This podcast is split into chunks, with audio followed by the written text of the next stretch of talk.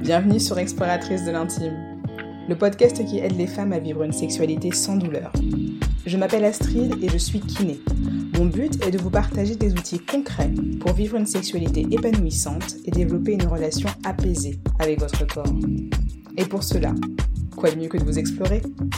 Alors à vendredi sur deux, on parlera d'intimité, de douleur féminine, mais aussi de plaisir en conscience et de reconnexion à soi, sans tabou ni culpabilité.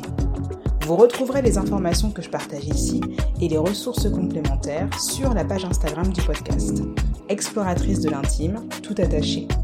Maintenant que vous êtes bien installés, en avant pour de nouvelles explorations. Hello, comment allez-vous ? Alors aujourd'hui, on va tâcher de démystifier ce qu'est la vulve. Ça vous fait bizarre, hein, d'entendre ce mot-là. On parle beaucoup de sexe. Je dirais même qu'on voit même beaucoup de sexe. Mais on n'utilise pas forcément les mots justes. Le choix des mots, pourtant, c'est quelque chose d'essentiel. Parce qu'en fonction des mots que l'on choisit, il va y avoir une histoire et une signification qui y sera attachée. La vulve, c'est le mot qui va désigner le sexe féminin. Et non pas chatte, foufoune, minou, et j'en passe. Alors oui, les femmes ont une vulve. Il n'y a aucune honte à en parler et à la nommer pour ce qu'elle est. On voit du sexe partout. Et pourtant, loin s'en faut, on n'est pas experte sur ce qu'est le sexe. C'est pas naturel, ce n'est pas non plus quelque chose d'instinctif.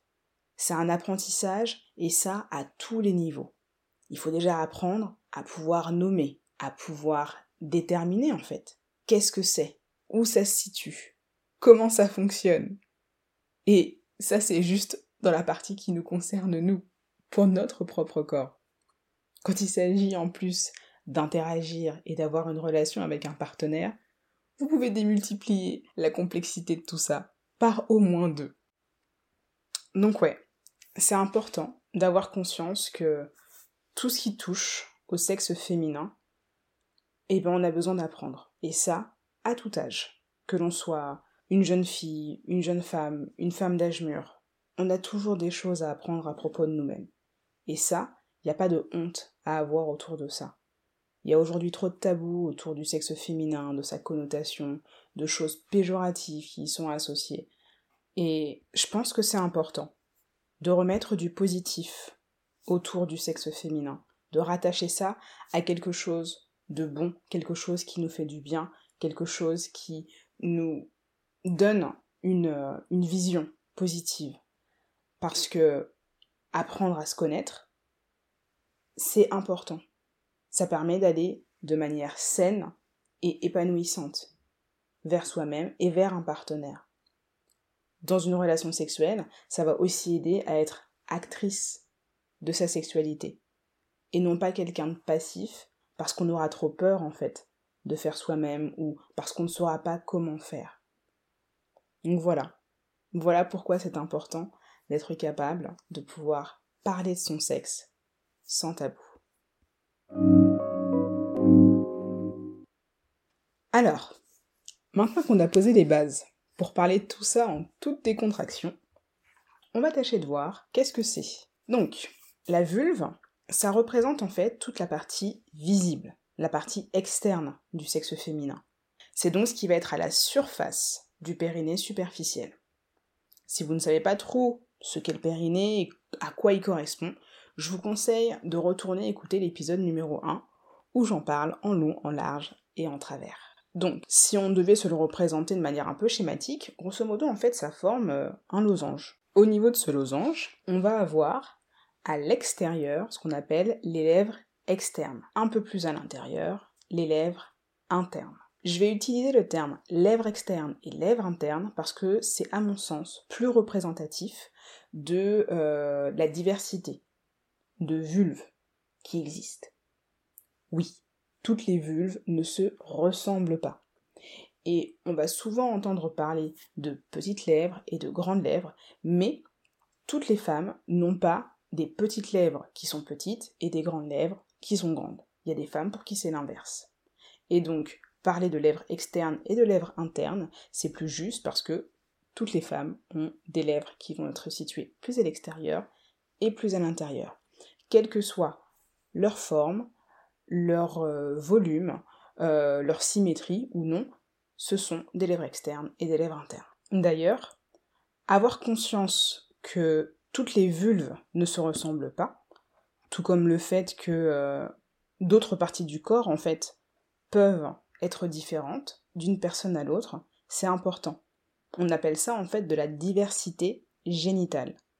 Et autant euh, on peut être nourri de stéréotypes euh, qui peuvent nous venir euh, du porno ou, ou d'autres types de représentations qui nous font croire que finalement le sexe féminin est uniforme, autant c'est important de savoir que ce n'est pas du tout le cas. D'accord ? Ce n'est pas du tout la norme. Et c'est très bien comme ça. Le fait d'avoir des volumes de seins différents qui vont être euh, des seins pointus, petits ou asymétriques, on trouve ça très bien. Et bien, pour les vulves, c'est pareil. On continue. Après avoir justement vu les lèvres externes et les lèvres internes, on va observer en haut de la vulve le gland du clitoris. Donc ça va être la partie émergée de notre usine à plaisir. Le gland du clitoris va être surmonté d'un tout petit capuchon qui va permettre de le protéger en fait, pour éviter qu'il y ait des frottements, des choses comme ça en fait, qui euh, euh, aillent l'irriter. Au niveau de la vulve, on va avoir des orifices qui vont être assez importants pour notre fonctionnement. Juste en dessous du gland du clitoris, il va y avoir le méa urinaire, c'est-à-dire le petit trou par lequel on va faire pipi. Encore en dessous, il va y avoir l'entrée du vagin. L'entrée du vagin, ça va être l'orifice qui va permettre d'accéder au vagin. L'endroit par où va s'écouler le sang des règles, et l'endroit aussi, accessoirement, pour celles qui le choisissent, par lequel va sortir un bébé.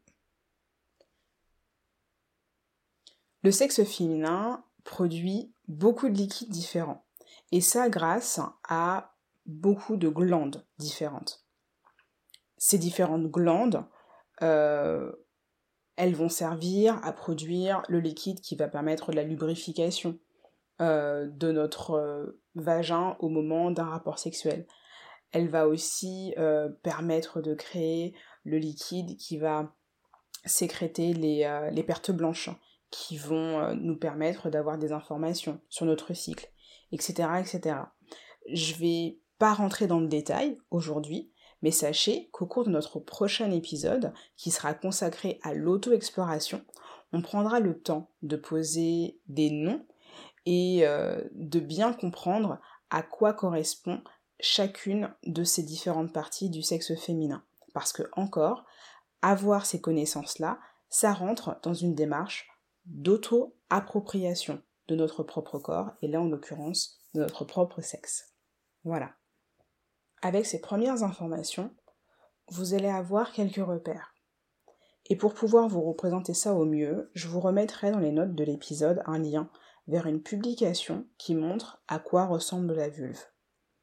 Il y a aussi un compte Instagram qui s'appelle The Vulva Gallery qui est super pour pouvoir justement se faire une idée de ce que représente la diversité génitale. Pareil, je vous mettrai en lien euh, ce compte Insta-là, histoire que vous alliez jeter un coup d'œil et que j'espère en tout cas que ça vous aidera à déculpabiliser si jamais euh, c'était nécessaire. J'espère qu'à travers cet épisode, vous avez compris pourquoi c'était important de connaître son corps. C'est vraiment un passage indispensable pour pouvoir s'approprier son corps, s'aimer, s'accepter. Faut vraiment avoir conscience que la méconnaissance, c'est ce qui va alimenter des sentiments de honte, de dégoût, voire de peur envers soi-même. Il y a tellement de choses que j'aurais aimé savoir à l'adolescence, et même à l'âge adulte, qui m'auraient fait gagner un temps fou et qui m'auraient évité des déconvenues dans mes premières expériences sexuelles. Quand je repense à nos cours d'éducation sexuelle, je me dis vraiment qu'on est passé à côté de certaines choses. Parce que enfiler des préservatifs sur des bananes, c'est très gentil, mais apprendre seulement en deux mille dix-huit que le clitoris existe, c'est quand même dingue. Ce genre de choses, ça peut tellement modifier les rapports que l'on va avoir avec soi-même et avec un partenaire, que je trouve vraiment important d'en parler aujourd'hui avec vous. Il faut bien se rendre compte que les hommes n'en savent pas forcément beaucoup plus sur notre corps que nous-mêmes. Et le fait de se connaître soi-même, c'est un excellent moyen de pouvoir guider son ou sa partenaire vers ce qui nous fait du bien. C'est donc ce qui va nous permettre de pouvoir rentrer aussi dans une sexualité plus épanouissante. J'espère que cet épisode vous aura aidé à poser quelques bases et vous aura surtout donné envie d'aller vous explorer. N'oubliez pas de vous abonner pour ne pas manquer le prochain épisode qui, comme je vous l'ai dit, sera consacré à l'auto-exploration. On prendra le temps de voir en détail comment fonctionne notre corps et surtout comment fonctionne notre sexe. À très bientôt!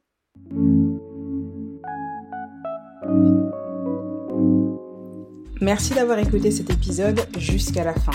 Si ce podcast vous a plu, partagez-le sans retenue. Vous pouvez aussi me laisser un avis cinq étoiles sur la plateforme de votre choix. Cela m'aidera à faire connaître le podcast. N'hésitez pas à me laisser des commentaires, parce que j'ai hâte de les lire et de les partager lors de notre prochain épisode. Merci, mes chères exploratrices.